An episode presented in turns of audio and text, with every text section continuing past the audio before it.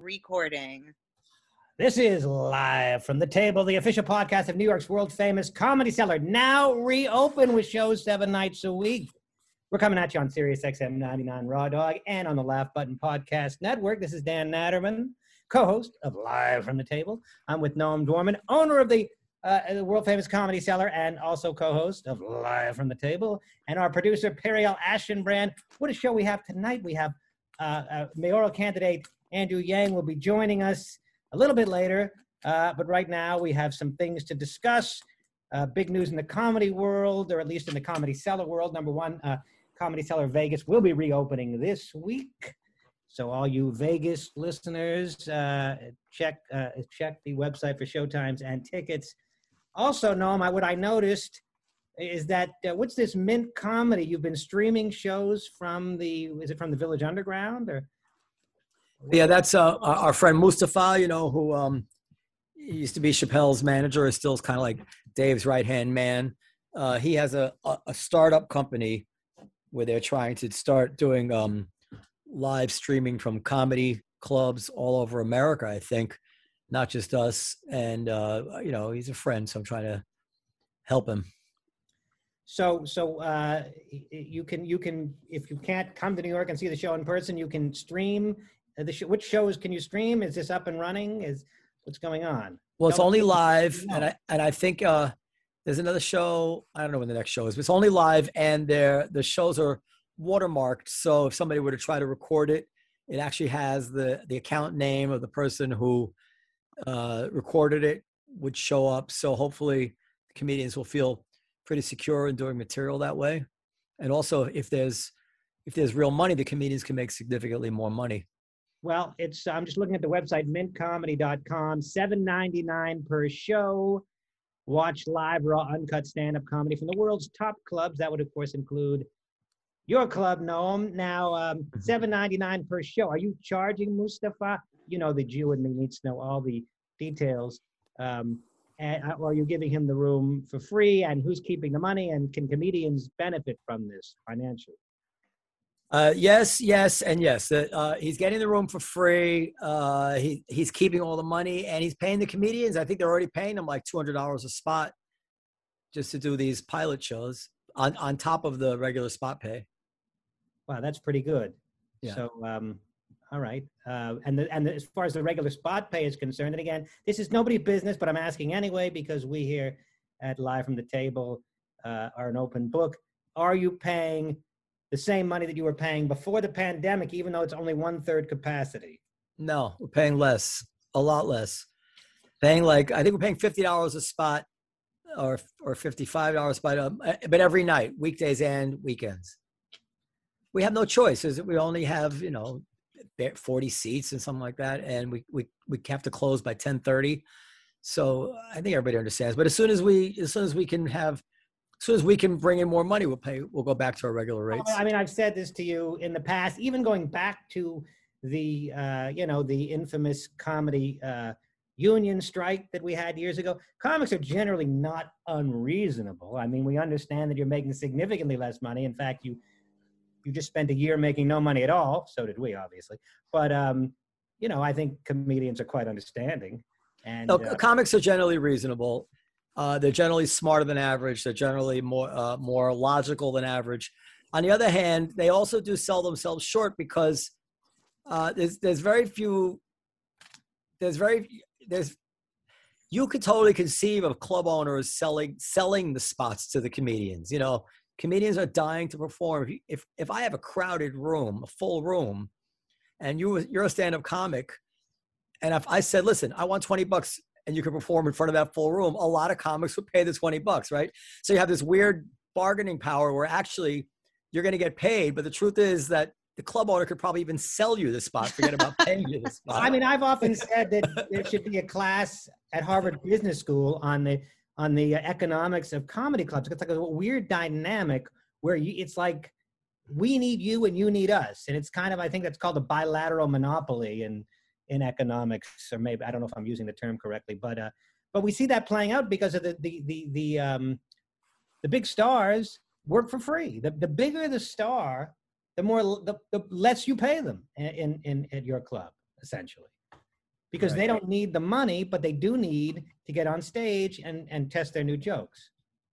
Yeah, you're, you're right. And and I mean, we pay well. I, I don't I, I don't take that um what I just said, that doesn't enter into my thinking when I set the price of what to pay the comics. But I do notice the comics working for less money than they could get at other rooms, sizable rooms. Uh, and I'm like, what the hell? Like, why don't they pay the comics more sometimes? Anyway, Um, by the way, a bilateral monopoly exists when a market has only one supplier and one buyer. Well, that's not quite the situation, but I think there's similar elements. Anyway, um, I I get an email. Noam sends emails uh, every now and again where he gets hopping mad about one particular issue or another. and he was upset because John Oliver, the the talk show host, I don't watch John Oliver, I don't watch him. but but uh, but Noam, I guess he read. So Prince Philip died. You know the uh, the what's he the Duke of Edinburgh, and um, the you know Queen Elizabeth's husband. And uh, apparently John Oliver said, "Yeah, it's a real tragedy unless you knew unless you knew the guy or unless unless you knew something about him." So anyway, Noam got all bent out of shape about that and sent me and Periel an email saying, uh, would, "Would he say when Eddie Murphy dies? Would he say would he say the same thing because Eddie Murphy once said faggot, you know, uh, in his act?" The problem with those emails is that you can't write back without just getting fucking eviscerated. Yeah, that's where I like to keep it. No, so, so, so Prince Philip, you know, I mean, Prince Philip, I didn't know anything about Prince Philip until a week ago, but he made some Asian eye shape joke in 1986 or something like that, right? And, you know, and John Oliver is just, uh, you know, or, or, or John Oliver didn't mention it, but the articles about it, like this was part of the case against Prince Philip. This is a man who lived through the war against Japan. Now, we all know the way it was perfectly acceptable to talk about the Japanese when they were the enemy, uh, and and the Japanese had a special. They they lived in infamy because they they attacked Pearl Harbor, which you know was the most outrageous of all the the chapters in American history prior to 9/11. Was he was he making that comment about Chinese people or Japanese? The- the Well, that's a good point. He's making it about Chinese people, but I'm just saying like this this and that's that's absolutely a fair point. But that he was make this this kind of like um cultural acceptance of this kind of joke. And I, I was going to say, but and this is the same time when Jerry Lewis would make what are today obviously offensive caricatures of Asians and Bucktooth, and uh, Don Rickles would do such things. So I'm not defending any of this, but to hold this against this 99 year old man or and comments like this from 40 years ago and then yeah so so if, if that's the standard then fine so what are we going to do about the comics that made much more recent jokes and much more harsh jokes about homosexuality right uh it's just it's just such a pick it you know when it's convenient type of standard and that's what i'm reacting to and this kind of this whole kind of smug type of humor which just and I like John Oliver. You know, I, I feel bad saying this, but just this kind of smug kind of humor, He's which very I mean, he's kind of very smug anyway, John Oliver, isn't he? I don't know much about him, but whenever I hear him, he seems to be preaching. yeah. But I don't mind a good smug joke if it holds. You know what I mean? Like if if if he really exposes something and and he's and in that smug joke he's uh, making a point and he's ready to enforce that point or bring that point to bear if wherever it sh- it rears its ugly head i can respect that you know some some people do deserve to be uh uh derided but this really struck me as a, a just a total uh um you know, criticism of convenience. And there's so many more recent examples of people he would never come at like that. And when these people die he would never make such remarks about them. Now you know having said that he's british and, I, and maybe prince philip was a real prick and maybe i just don't get the whole prince philip thing. So that's why it was an email rather than something that I that i brought up on on the show but i but i appreciate dan that you you know just bring up any private email that i sent to you uh, on the show Well, but you know, before the show, I, before the show, I believe. Uh, let me just verify this. I send you a list of talking points, now for your approval or disapproval. And on the list of talking points, and let me just let me just get the email. Fair Or enough. to ignore entirely. Uh, I believe I believe one of the talking points was. Let me just um, let me just get the talking point was the prince and the talk show host was the title of the talking point and it john oliver had precious few kind words for prince philip who died this week at the age of 99 on sunday's episode of last week tonight equip etc etc so the topic was i now it doesn't mention your email in particular but the topic is but anyway, so here's this I just Argentine Imperial. She didn't know about uh, Governor Cuomo. Uh, once said of the uh, the Jews during Sukkot, he said, "These people and their fucking and their fucking tree houses." so, like, th- that's that is you know, and I'm not. I mean, I don't like that. I guess I don't like that kind of talk, but you know, that's that was just recently Where's the outrage about that? We're gonna start complaining well, about I, some king of I, England or I was outraged, and you told me that I shouldn't be. Yes, because well, it's not a tree house. It's a it's uh, you know technically a tree house is a house built in a tree, not a house built of trees. Listen, this is my this is my point. I think Andrew Yang agrees with me because he defended Shane Gillis, so we can ask him about that. My oh. the truth is that he did. Yeah, uh, we should definitely ask him about that. Real people say off color things. Right. When they're surrounded by people who they believe understand them and can can read the, the entire nuance of the situation. So I might make a joke about Puerto Ricans to my Puerto Rican wife or to my mother-in-law and everybody understands that I'm in love with a Puerto Rican and I have half Puerto Rican children or whatever. And and it's just a joke, right? And you know, if, if the governor is exasperated with the Hasidic community or something, and he says something kind of outrageous and he gets a laugh or he's just blowing off steam, I I just don't feel that I can conclude from that that Governor Cuomo has any burning animus towards the Jewish people. Now maybe I'm wrong. I don't know. I saw a uh, a clip of it made me laugh out loud. A clip of Prince Philip in an interview years ago talking about his son, and they're talking about polo. And he, and he says, well, why don't you play polo? And Prince Philip said, well, you know, there's a certain age, you know, there's certain things. But my son is still, my son, of course, is younger than me, oddly enough. Uh, he doesn't look it. That's first class humor.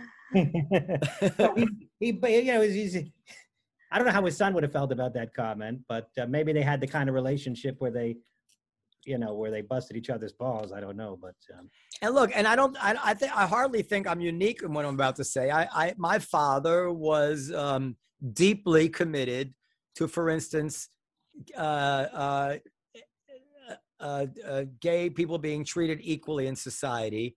He was deeply offended by the normalized anti-homosexual bigotry, but he'd make a gay joke, you know. Eh, so having experienced that, I can't be a total hypocrite and, and, pretend that you know it was okay for my father, but if I catch someone else doing it, they must be the worst person in the world. How how widespread is this Prince Philip hostility? Because you know most people, at least on Twitter, they seem to be um, respectful and and um, saddened. You know, I don't know how how widespread John Oliver's attitude is. I mean, I guess he's not the only one, obviously, that has it. I don't know. I don't know. I mean, I think Prince Philip was known to, you know, have this kind of off-color sense of humor. He's kind of the Roseanne Barr of the aristocracy. well, he also like he also famously told a young boy that was overweight that wanted to be an astronaut. He said uh, he. I don't know what he said precisely, but he said you should lose weight or something like the that. The moon's not really full of green cheese, you know. My dear boy. My dear boy. Uh, yeah, he was he was that kind of guy, you know. Animal.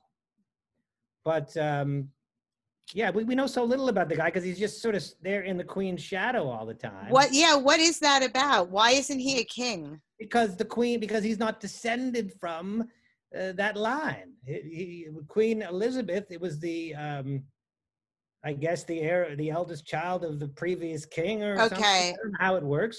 But yeah, Prince she, Philip, her, Queen Elizabeth's father was the, the, the stuttering the one who stuttered who did the king's speech. George or edward or something? George and edward and edward was the one who abdicated the throne. No but, no no no. Edward edward di- died.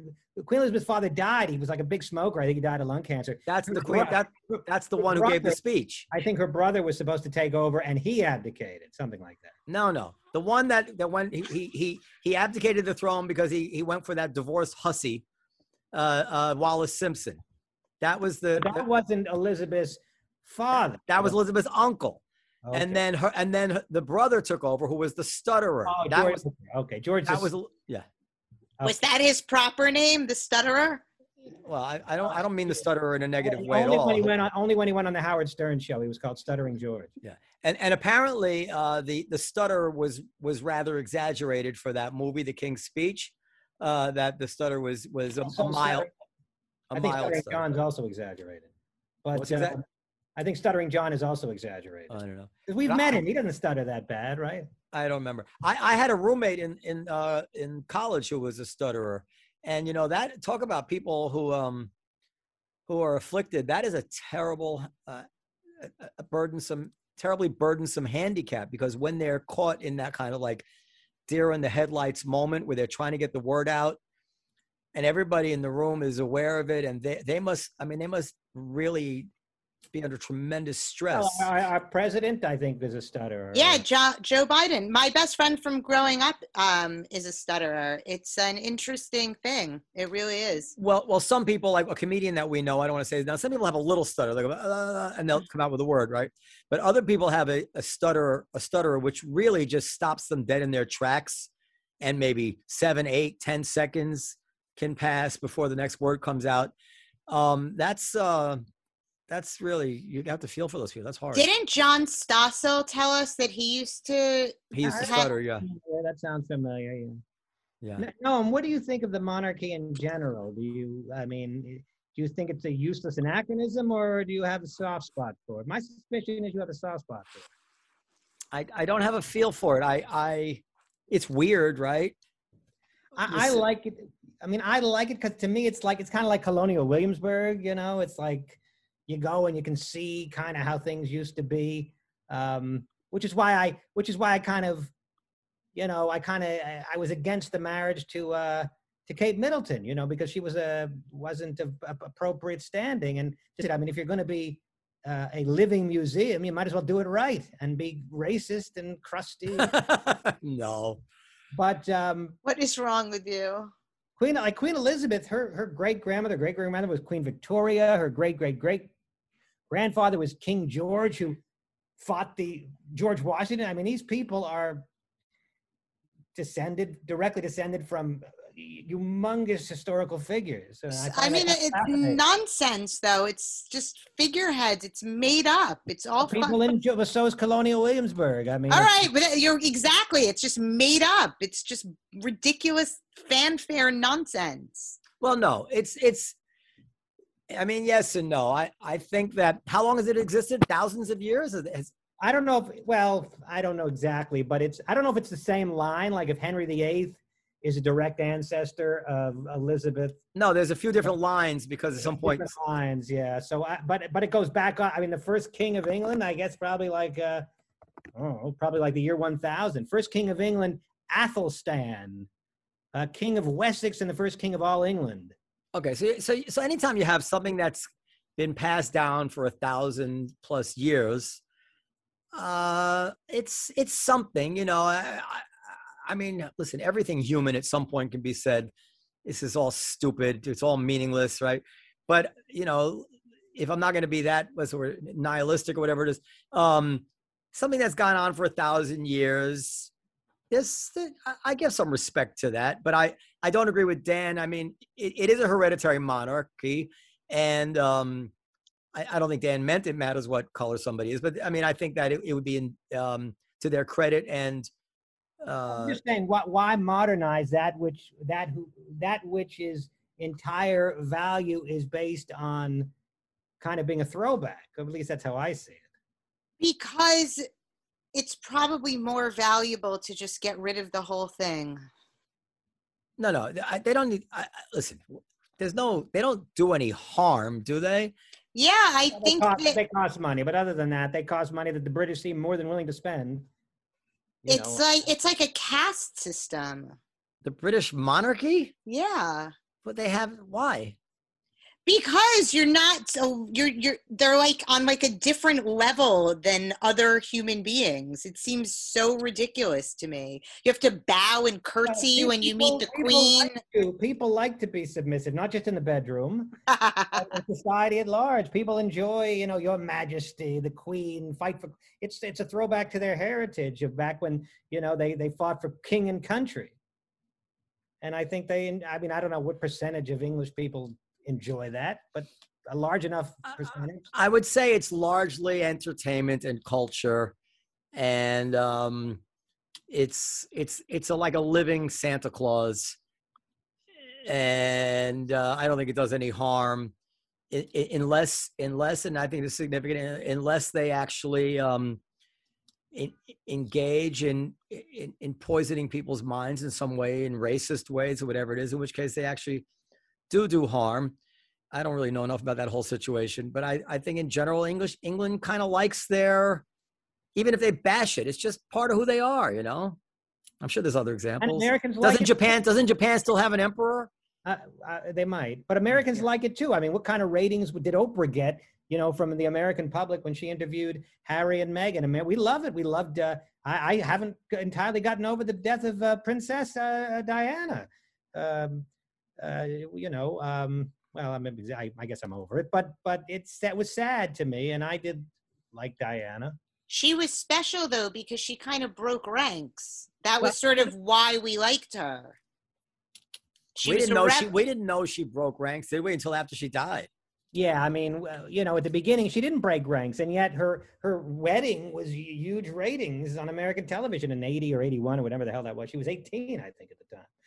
Um, like she was 18 I believe so when she married, and he was like 30, and he was kind of a stick in the mud. You know, there's that famous interview where where uh, they ask, "Are you guys in love?" and Prince Charles said, "Well, what, what is love really?" But anyway, I watched that. I watched that show, The Crown. Did you have you seen it on I- Netflix? I saw just the Diana years because that's all that was really of interest to me.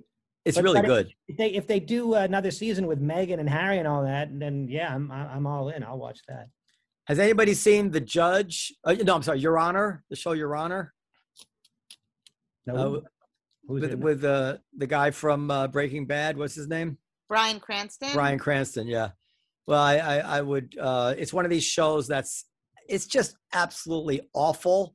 Yet you want you once you get hooked, you cannot stop watching it because you just need to know how this whole thing is going to turn out.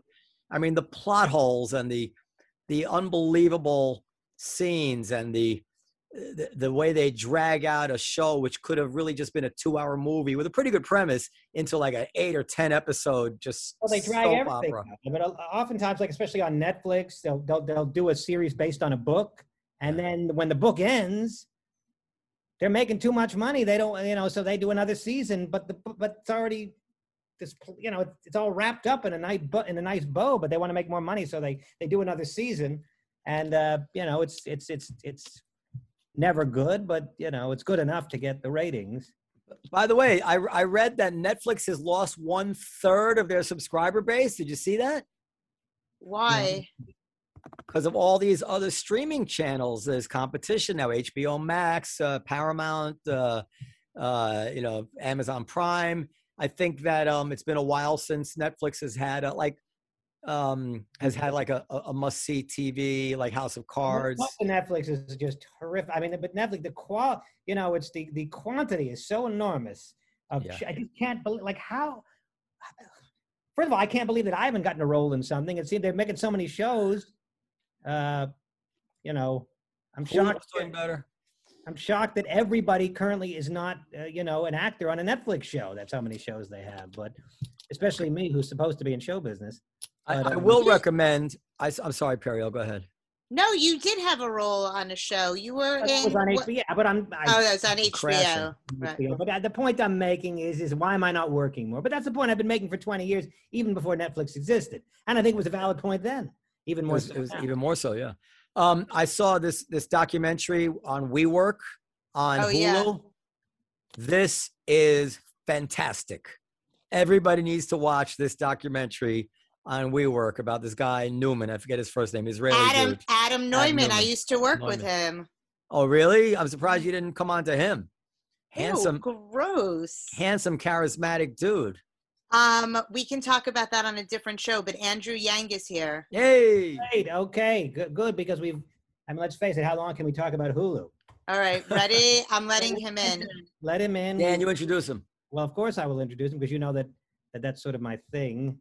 But Let me get, let me call up the uh, the introduction. All right, I'm gonna let him in though, okay? Okay. I should I give him the long intro or the No, gi- give him the short one that I sent you today. short? Sweet. Here he is, ladies and gentlemen. One of the biggest names in politics today, Andrew Yang. Here he is. Buffering, buffering, buffering. He'll be here. Drum roll, please. And he's gone. What happened? He heard what you said about Meghan Markle. okay. Let's see. Well, I was only half serious. but I, I, I, I do think that the royal family, you know, I, I mean, Ixnay on the, they have traditions and uh, Wait, if he doesn't come back, do I still get credit for booking him? unfortunately, no. unfortunately, you do not. And why would you really? But I suspect he'll be back. Uh, try, so, so uh, I guess text him or how have you been communicating with him? Wait, hold on. By the way, so who did you? I, I, I. Um, Did he? Did we take too long to let him in? No, I let him in immediately. Did you do something wrong, Periel? Did you blow it? Oh my god. I, I Everything is automatically my fault. It's not like he had a all right, faulty all right. connection. you sound like my wife. just remember that we. Well, have, your wife often has some very good points. just remember we have to ask him about why politics is like comedy and J- Shane Gillis. Is often? Uh, are you supposed to pronounce the T? I never. I've never really been quite clear on that. In what? You you can do it either Often way. or often. either way. Yeah, It's either way. Either or either way. Either way, either way. What about Arkansas? Is it Ar- Ar- Arkansas or Arkansas? I don't Arkansas. know the answer to that question. What Nobody- about what about Missouri? Is it Missouri or It's Missouri. Andrew was just here but disappeared. Um, it's Missouri. no? Well, it's Missouri or Missouri, depending, uh, you know, on your uh, uh, dialect or whatever. It's also New Orleans. What did you think of my suggestion, Noam, to try to get Geddy Lee on the show? Rush's Geddy Lee. Oh, that'd be great. Uh, Periel, did you emphasize that we had Dennis DeYoung on when you contacted his people? I certainly did, What- although that would have been something to remind me of before, not after. But What yes, happened? What happened with Andrew Yang? I don't know. I just emailed them and said that he was here and then he disappeared. I would imagine that his connection fell through or um, that he'll be back because he said they said that he would be here between 745 and 750 and now it's 748 Dun, dun, dun, I have faith dun. that he will be back. I, I don't think we said anything uh, that Well, he, I, I, I, I'm gonna be. He couldn't have heard anyway. I'm gonna be so disappointed if he doesn't come back. noam why wouldn't he come back like wh- on what planet would you log into a show and then not ever show up again like what could have happened between now and then bit of uh, Cassandra, as you know. Um, and sometimes he's correct. Is it is it Cassandra or Cassandra? Either way, it's kind of what you are. Um, although you were right. I mean, you know, you kept saying, you know, I always said the Cellar, you know, nothing can stop the Cellar. And you said, well, you never know. And then the pandemic came along and and stopped everything. We've got. I've got. I got uh, an email recently. yeah all right Uh. thank you thank you hello everybody hi Yeah. alex Who's Alex Summer? alex is um my new friend who works with mr andrew yang Okay. hi there. Sorry, just Alex. Yes, Alex. How are you? You're on the air. You or whatever this is. You're on the internet. Hi, Alex. hi Hey, how's it going? So Andrew's in and out. Yeah. Well, he came in and then he disappeared. Let me f- track him down. Sorry, he was coming from uh, Rockaways. That's okay. We, we we can edit this, so it doesn't matter. can and we will. Please do. Geddy Lee, the reason, one of the, I mean, obviously he's a huge, he's a huge star, but one of the reasons I wanted Geddy on is because no one was talking about how Seinfeld has to deal with fans all the time. Yeah. Yeah. Geddy did an interview where he said that one time after a show, there were a bunch of fans waiting for him and he, he kind of snuck out the back and he said he felt guilty the whole way home and vowed never to do it again. And from now on, he always, uh, But he's Canadian, isn't he? I He- think Andrew's here. was connected. They're very nice. I And- have a s I have to tell you guys um something after. Remind me about. Joe. Yay, Andrew Yang. We That's right. What's up, everyone? Andrew, Hey, everyone.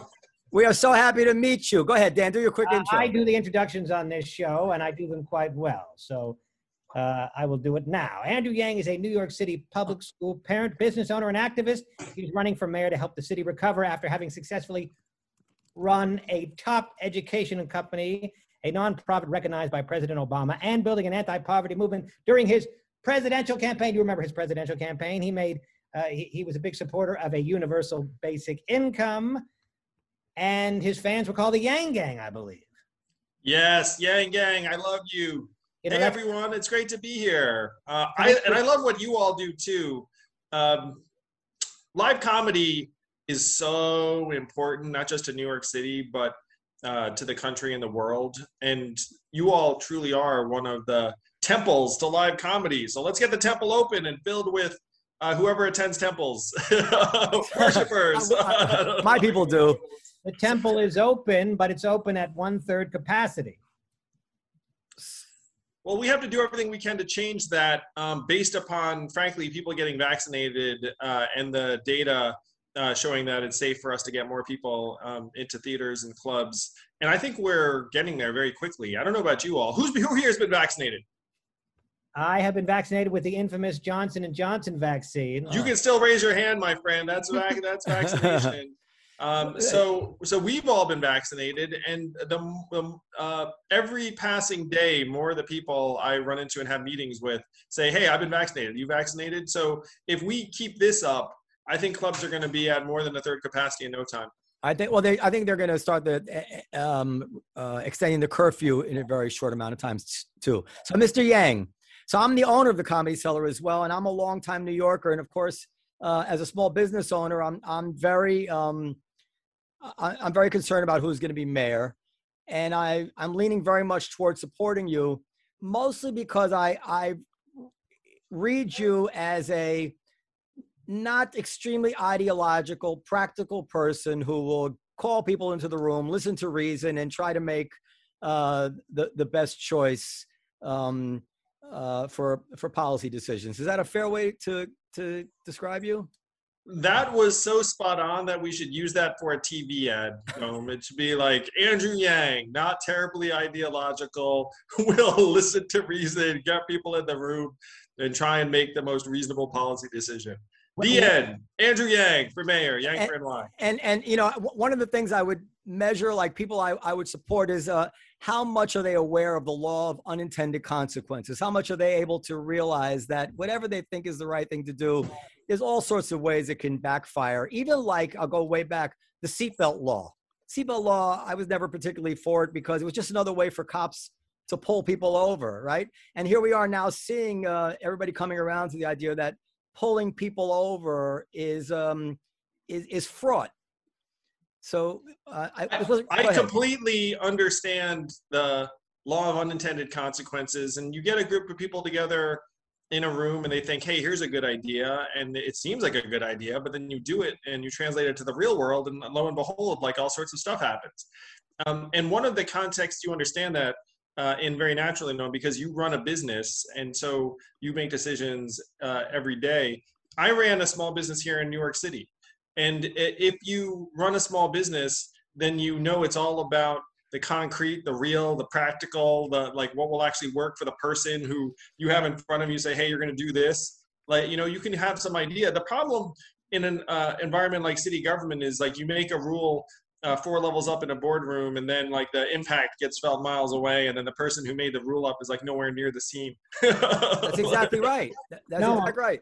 There's so many well-intended laws that we live with uh, that that that we just know the people who made these laws had no idea what they were doing. It just they just don't work in real life. Go ahead, Dan. Go ahead, ask your question. I want to rapid fire a bunch of questions because we I haven't had- got well, much I had a time. question for you, Noam. Will you actually vote for uh, Andrew Yang? Because Andrew Noam, uh, he, he loves to talk about politics. He doesn't get out and vote typically. I will vote. I will vote for mayor. Uh, there's very few elections where it uh, seems like a um, my vote counts, and I think a this a Your vote's going to count this time for Yeah. sure, Noam. And everyone listening to this, the primary is on June 22nd, and early votes start June 10th. So it's imminent. Um, but if enough New Yorkers get out and vote, we can truly turn the page. The truth is that only 24% of registered uh, voters have voted in past elections. And so you wind up with results like de Blasio. Uh, I think he got something like 280,000 uh, votes uh, in one of his winning campaigns. And that's out of a city of 8.3 million. So if you do That's the math on that, insane. I don't That's think I've ever insane. actually. I don't think I've ever actually voted for mayor. I usually just vote for the presidential election and wh- whoever else happens to be running at that time. I, I voted. I voted for Giuliani, not Bizarro Giuliani, that's alive and kicking today, but the but the old Gi- Giuliani, who is hard to believe is the same uh, flesh and blood. But uh, Well, Dan, you're totally normal. About three quarters of New Yorkers also don't vote in the mayoral, but we have to change that this time because, like Yeah. Noam said, like this is the election. Like, it, like we better fucking vote this time. Yeah. Dan, let, Dan, I let's get an get, I voted sticker. Yeah, let's get those stickers. Get those stickers, people. Okay, no, let's no, get on to the okay, questions. So, No, so he wants to ask his question. So go ahead. uh, our our uh, you know Tyler Cowen, the economist, correct? Yes. He suggested a question to me. He said, "Do you think that uh, this wasn't his exact words? Is being mayor of New York the second hardest job in the country, and uh, why do so few mayors become president?" I think that this is going to be one of the most challenging jobs in the country for sure. And I think even if you do a good job, someone's going to be pissed off at any moment in time. you know, like, like the a lot of the job is going to be uh, having the conviction to push through things when some folks are mad at you. Uh, and I, I should say I'm completely focused on getting New York City back on its feet. Uh, like no one should do a job thinking about anything else but the job they're doing, particularly in this kind of situation. Do, do you So, think? wait. well, Dan, let me. I'm, I'm sorry, Dan. I had a So- good question. go ahead. So, so, and then, I, uh, so, um, you said something in one of the presidential debates that didn't get much attention, but it spoke very loudly to me. And this is almost like a, a, a- a fantasy coming true to get to be able to ask you about it. You said the following: that it was about education. The data clearly shows that 65 to 70% of our students' outcomes are determined outside of the school. We're talking about time spent at home with parents, words read to them when they're young, stress levels in the house, income type, and neighborhood. We're putting money into schools, and educators know this. We're saying you're 100% responsible for educating your kids, but you can only control 30%. They all know this. The answer is to put money directly into the families and neighborhoods to give our kids a chance to learn and our teachers a chance to teach. What were you getting at there? Just facts, man. I mean, the, the data clearly does show that two thirds of educational outcomes are determined by out of school factors, primarily what's happening in the household. And educators do experience this every day where kids come in not, frankly, in any position to learn or condition to learn or nutrition to learn or mindset to learn. I mean, like kids come in traumatized.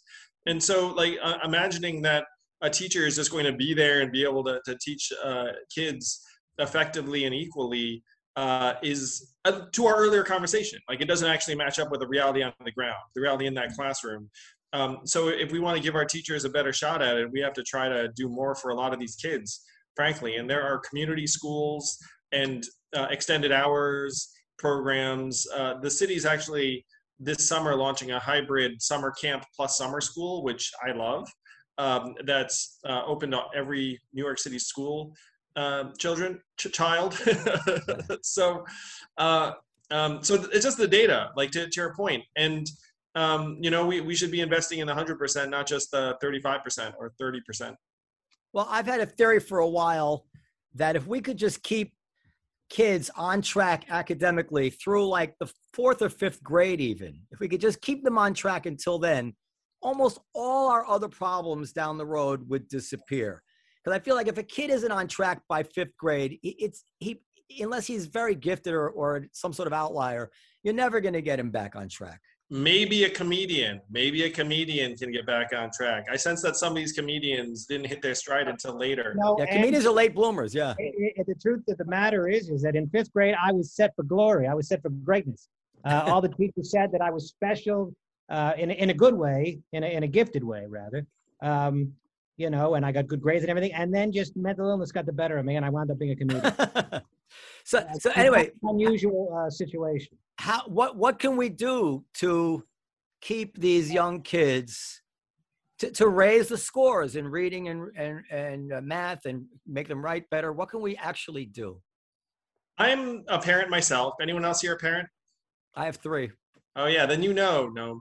So uh, any parent knows that what goes on with that child uh, starts from day zero, not when they showed up to kindergarten. You know what I mean? Like like That's by right. the time they show up when they're five, a lot of stuff's already decided, and that's not. Um, uh, you know, opinion. That's science. like a lot of that kid's development is happening. So um, the first place to start is by actually giving all uh, new moms and uh, hopefully all new parents parental leave. Uh, we're one of maybe four countries in the world that don't do that. It's common sense. The other countries that don't do it are literally something like Swaziland and Papua New Guinea. It's like them and the United States of America.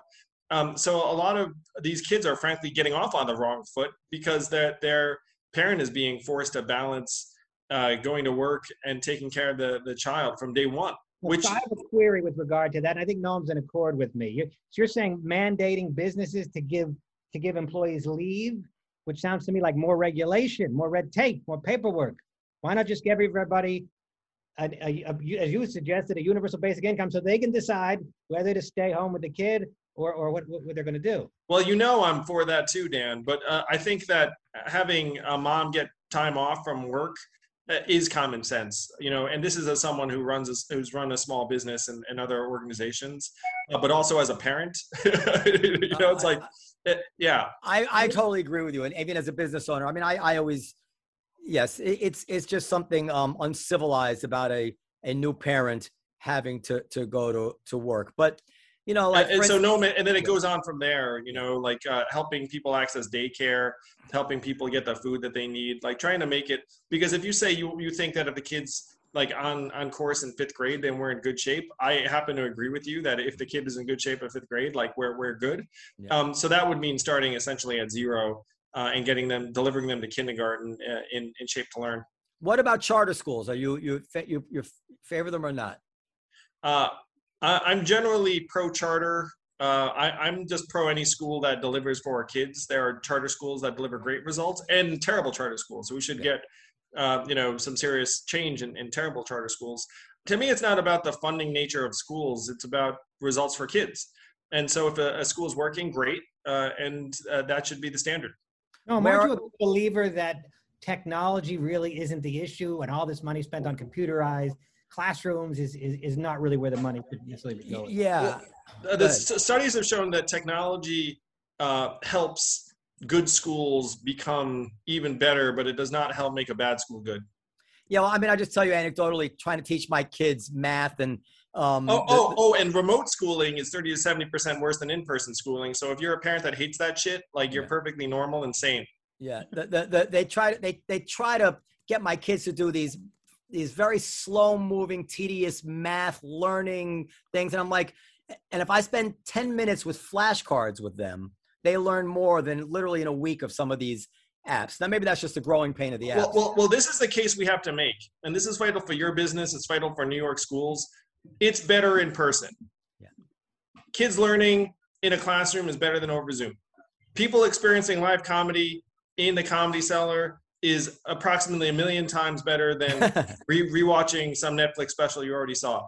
Um, New York City is fundamentally about us being together uh, to enjoy, to create, to work, to learn. Uh, and that has to be the case that we make over and over again. Zoom is not our friend, uh, and Zoom is not the future of work unless we're fucked. Wait, wait, wait, wait. What, I mean, where are you with these uh, standardized? Um, De Blasio was trying to find an angle to get rid of the uh, standardized admissions test for you know Bronx Science and Stuyvesant. That's a very that's a very hot issue in New York, and it also obviously um, implicates the Asian community directly. Where where are you on that on that whole issue? Uh, I think that we should keep the these tests, but supplement them with grades and teacher recommendations and essays and interviews and things that frankly most people would kind of almost assume that were already included.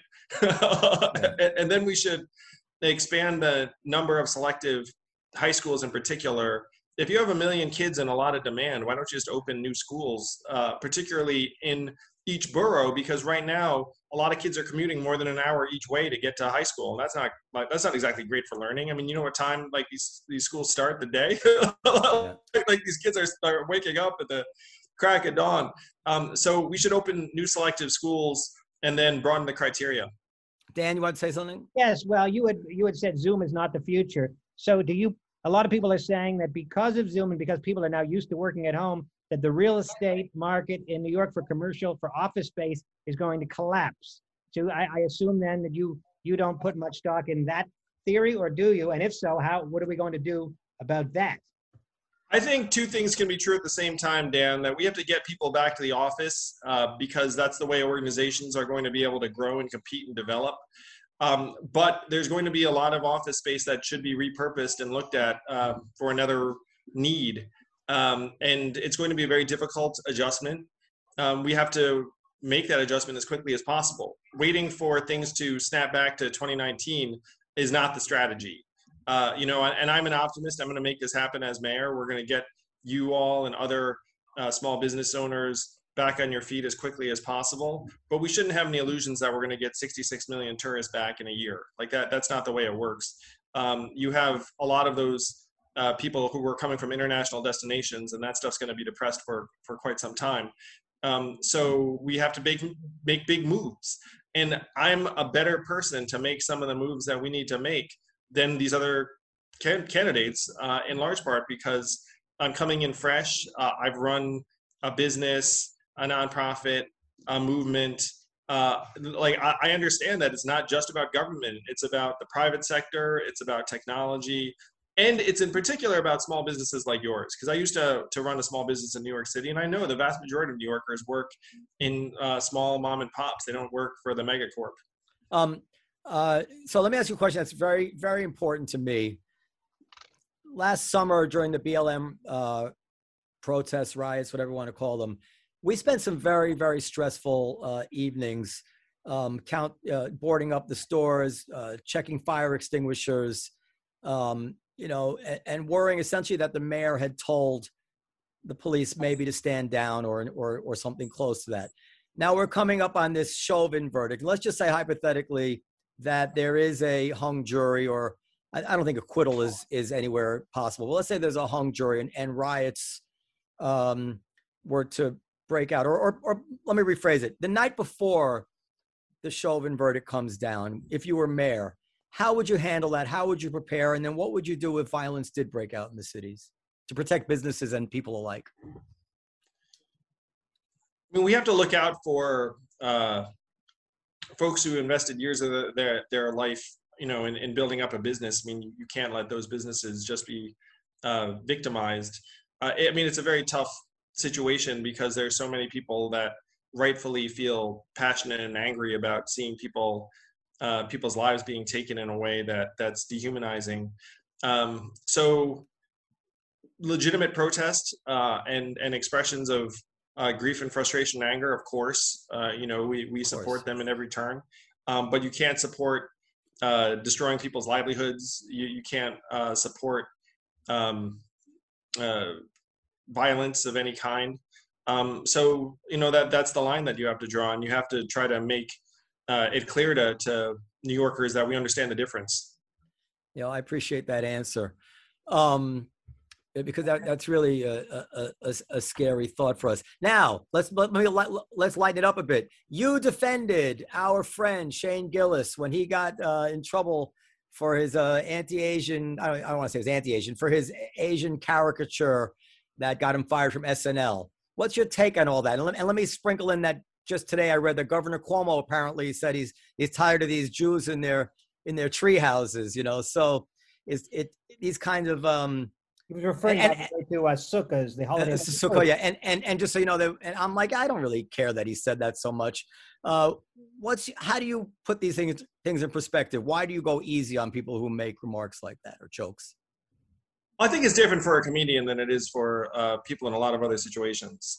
And um, I was the one who was personally uh, mocked in Shane's uh, comments or joke, and like I didn't think he should lose his job, and so I thought, well, like let me express that. Um, and uh, um, you know, uh, I, I also wanted to set something of a uh, an example for people becoming a little bit more um, tolerant, understanding, and, and forgiving, particularly again in a context of entertainment and comedy. Uh, you know, I mean, like comedians toe the line for a living. Um, and if you toe the line thousands of times, uh, you're probably going to get it wrong a few times. and um, but that that should be just built into the profession, uh, in, in my mind. As long as it's not malignant or hateful or trying to incite people to, to some kind of behavior, which I didn't think Shane was doing at all. Um, you know, and, and I, I took the time to listen to it and, uh, and, you know, and his comedy. Um, and I thought to myself, you know, like this is not something that someone should have their, uh, livelihood threatened by, uh, you know, and, and I, I just wanted to share that with folks. Uh, you know, I didn't, I, I wasn't shocked that NBC did not, um, go along, uh, with that because they hadn't invested that much in Shane at that point. Um, but uh, you know, I, I hope that we can become more understanding of people, particularly in your context. Yeah. Well, we, uh, yeah, I, I, um, we all, we all appreciated you for that, and I was sloppy to mix Cuomo's remark in with the comedian's remark because obviously, in in one sense, they have nothing to do with each other. But the reason they were joined in my mind is because I, and I could be wrong here, and I'm definitely no fan of Andrew Cuomo. I've been, I was critical of him for a year on many of the things to do with COVID. I just think sometimes it's just simply not correct to think that because somebody's uttered some words that that's much of a window into how they really feel deeply about things, you know. And, I, I hadn't heard those comments, um, but I, I will say it's not great for uh, like an elected official. No, it's not. It's not. doing, doing these, these things, and the Jewish community in particular. I mean, there's been a lot of um, anti-Semitic violence, um, you know, uh, lately and also historically. You know, Andrew, as a politician or a, po- a uh, would-be politician, that the Jewish community can be a royal pain in the ass. he can, Andrew. He can. And you're going to have to deal with these people. Andrew, don't even listen to him. I'm a fan of all New Yorkers. I love all New Yorkers, and I, I, I want to make the city better for all of us. Can I ask a question? Please do. Um, just as a born and bred and lifelong New Yorker, um, I am wondering how long do you really think it's going to take for the city to bounce back to um, something that resembles what we knew pre-COVID? If that's something that you can answer. I think it's going to be better uh, very quickly by the spring, this spring and summer. I mean, uh, a lot of the capacity is going to open. Weather's going to be warm. Outdoor dining uh, will be back. People will be vaccinated. People will be visiting. Um, it's going to be better. Um, the the question is how much better. Uh, and then when the winter comes again and it gets cold and nasty and and, and the rest of it, um, so it's going to wax and wane. Um, my goal as mayor is going to be to try and get our economy fully back uh, within by the beginning of the third year. Like uh, you know, um, two years my administration, I think it's not going to be all the way back, and then hopefully by the third year. Um, what are your prognostications for it? Now, uh, Andrew said we're not going to get the same uh, level of tourism probably for another couple of years. But do you think the comedy theater will be able to fill up like it did, and if you know, in, in the coming year? Uh, Well, I, I think I think we will. For the most part, we might be lighter on the weekdays. I think there's I think there's two real unknowns here. One is obviously tourists, and then the other is commuters. You know, how, to what extent will the, the business that commuters generate change if they're spending even three or four days a week at home rather than coming in? That's exactly right, Noam. What I'm hearing is that they'll spend uh, some number of days in the office. Um, I, I'm going to try everything I can to make it five days, honestly, um, because it, it's crucial to the city. It's not just those workers; it's the security guards, cleaning staff, food truck operators, retailers, comedy clubs, etc. That that get uh, business from the commuters. Um, so you can see where my head's at. Uh, that this is going to be my chief focus is trying to re-energize New York City. It's one reason why, frankly, I'm hanging out with you all. Aside from the fact that I love comedy and I love uh, um, the the Comedy Cellar, um, but you all are vital to New York City uh, because you all are an institution that makes New York City hip, cool, funny, culturally central, uh, and um, we have to let people know that New York City is still fun. It's still vibrant. Uh, you can still see some of the best comedians in the world. I was just uh, at a club the other day and freaking, you know, Dave Chappelle and Chris Rock like just uh, step on a stage and and, and, Yeah. and and perform. And people in the crowd were just like, "Oh my gosh!" Like you know, like this is real. It's happening. That is you.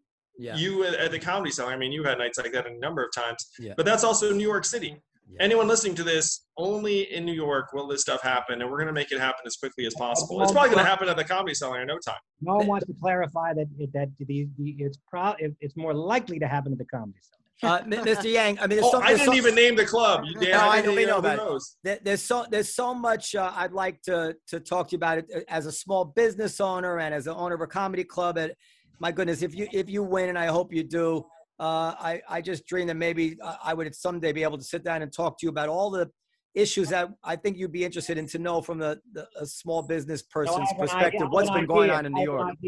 for when Andrew wins. Comedy at Gracie. Well, I'm saying comedy at Comedy Cellar, but we're gonna like I'm going to support your industry personally, uh, in, in part because I, I do think it's so important and I love it.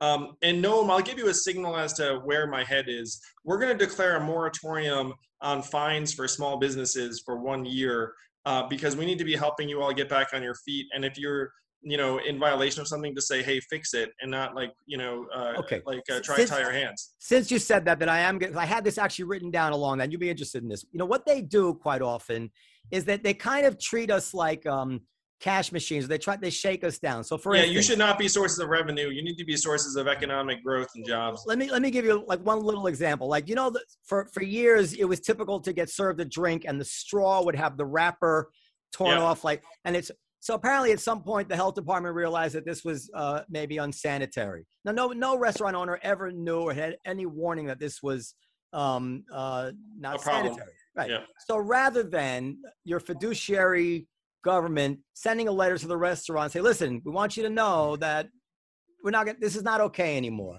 What they do is they send the inspectors out with marching orders and they fine everybody. But it gets worse. If you have a box of straws where they've all been pre uh, circumcised, Yeah.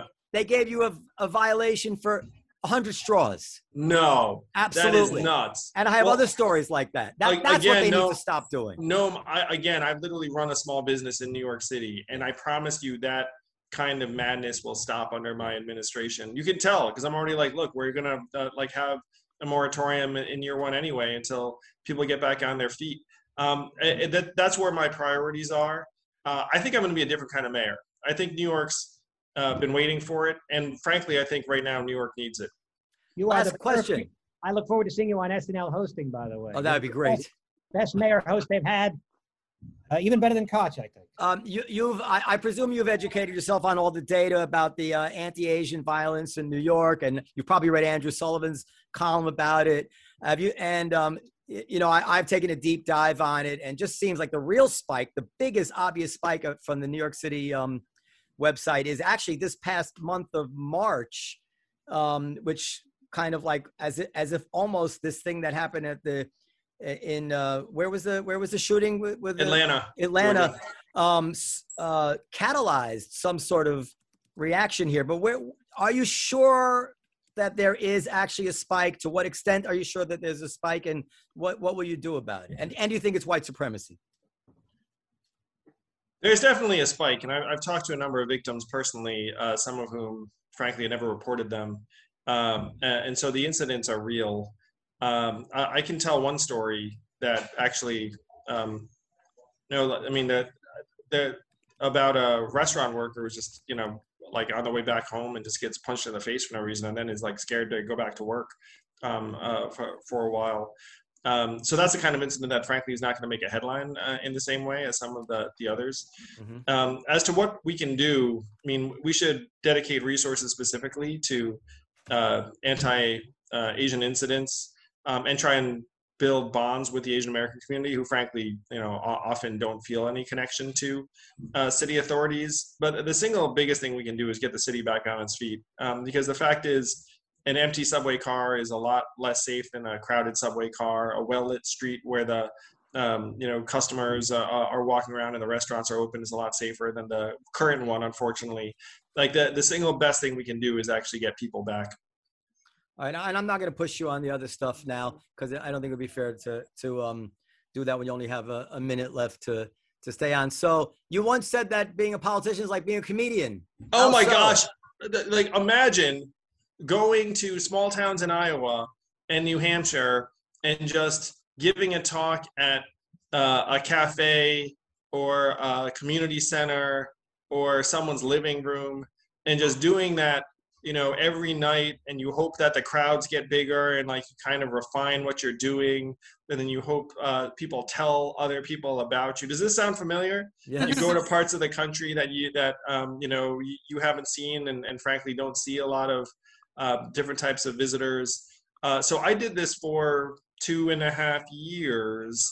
Uh, and it's one reason i think i, I feel some connection to comedians i talk to comedians. Like amy Schumer has endorsed my, my uh, mayoral campaign as an example.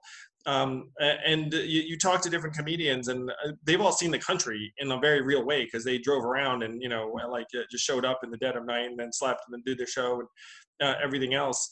Um, so, so they have a different uh, connection um, and i've been joking and saying that i think because of the parallels there's going to be a, a comedian who very successfully runs for office i don't know which one yet I, I talk to them. I like, you know, like it, it's, uh, so right now, according to Mike Birbiglia and Sarah Silverman, the clubhouse leader in this category is Jon Stewart. yeah, Well, he- there wasn't the uh, president of Ukraine a comedian? yes. That's what I'm talking about. The, the talents are very, very similar. I mean, a lot of comedians also I've noticed they're just very, uh, you know, uh, rational people. Not all of them, um, but they they can be quite rational. And sometimes, you know, you hear more sense from a comedian than oftentimes from a politician. Co- comedians are in many ways the truth tellers of our time in an era when people are desperate for sources of trust and truth.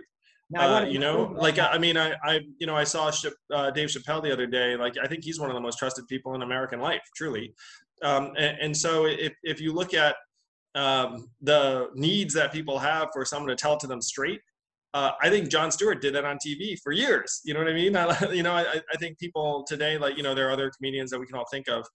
Um, so, uh, so if you're a comedian listening to this, you may have a future in politics. It's probably not the other way around. Not many politicians are very funny, so uh, you know, I don't think it's it's coming. They're not coming to the comedy cellar. well, Mr. Yang, we, we, we're getting we're getting the signal that, that we have to let you go. I have I, I maybe at some point I get to speak to you again. There's a lot of issues. I'll come by the comedy cellar. Oh, that June would be great. 22nd is his primary. June 12th, early voting. Let's go New York City. Let's get our city back. Please do, please do come by the comedy cellar, and thank you so much for for uh, joining us on our podcast. We really appreciate it. Thank, you. team. Bye. Thank you. Thanks all. And Thank Alex you. Summer, are you still with Thank us? Alex. Thank you, Alex. Great. Appreciate it. So is this running tomorrow? Uh, Yes, Yes. it'll run. It'll run Yes. on Sirius Radio tomorrow. Put And it up on the website tomorrow too. Put it on the website tomorrow also. We'll get it up. We'll get it up tomorrow. awesome. Appreciate it. Looking No forward to it. You think it was Thank okay? It was okay. Yeah, definitely. Okay. I think it It was. gives you some uh, hair-raising moments, but we got I through. think it was, well, you know, my comment about the Jewish community, I say tongue in cheek, but let's face it, we are the people that even after Moses led them out of the promised land, were complaining. Hey, I'm part of the tribe. I get it. I, I was right there with you. And some of them wanted to go back to, some of them wanted to go back to Pharaoh. Yeah. right. So, you know, there's no It's all part of the New York City education. What's that? It's all part of the New York City education.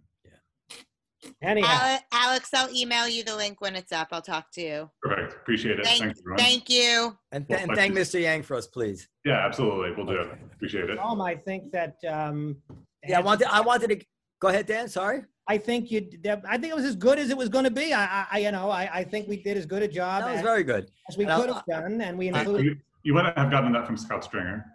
That You would not have gotten that from Scott Stringer. also we gave Oh it no, no. as a, we- we made sure to inject com- the comedy perspective in there because anybody can ask uh, you know a mayoral candidate what they're going to do about crime but not everybody can you know relate it to stand-up comedy in, in a way I, I, I like him very much. I wanted to get into him at, at some point. Maybe I will. That one of the, my big criticisms of uh, Bloomberg was the way he squeezed the middle class, raising parking fines. Uh, he didn't follow through with it, but congestion pricing, like so many things that.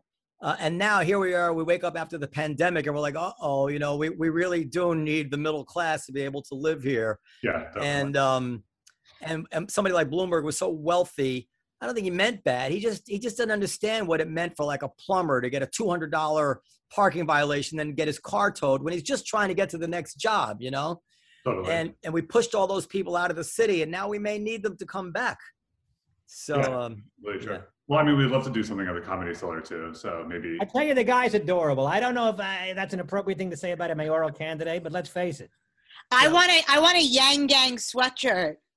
i'll take a Yang gang t-shirt you know if, if, if don't you're- ask for swag what's the matter with you well i would you know i need something to wear to the gym i will i will buy you a yang gang t-shirt periel please do All right. one match. Yeah. All right, all right, Alex. Thanks. Uh, so Perry, we're gonna sign off now, right?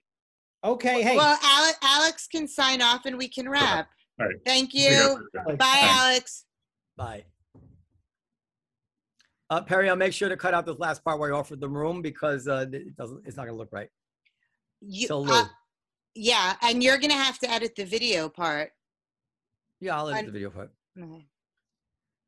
Uh, well i thought that went rather Send well Send it to me tonight. I'll that just went I'll as that. well as, uh, as we could have uh, hoped for Dan, what were you thinking? what was i thinking what And then the Jews, he, he can't he can't laugh I along was at that. thinking that he would just ignore it, but it would be a funny moment. Yeah, it was it was quite a moment. I mean, we got to, you know, we got to spice it up a little bit. Hey, podcast at comedycellar.com and the Comedy Cellar's back open. Comedy Cellar, what, what's the website? Comedycellar.com. I, yes, Dan, comedycellar.com. I, hey, I never go to the website, but comedycellar.com. well, I don't have to, you know, but um, we're back, baby. Okay. Uh, and I, I'll be there Friday night at the ungodly hour of 5 p.m., which you know is a little early for a comedy show, but I'll be there. I'll be there, and I'll bring I'll bring my A game, even though even though basically it's you know broad delight. But All right. Uh, uh, so long, everybody. bye bye. Bye.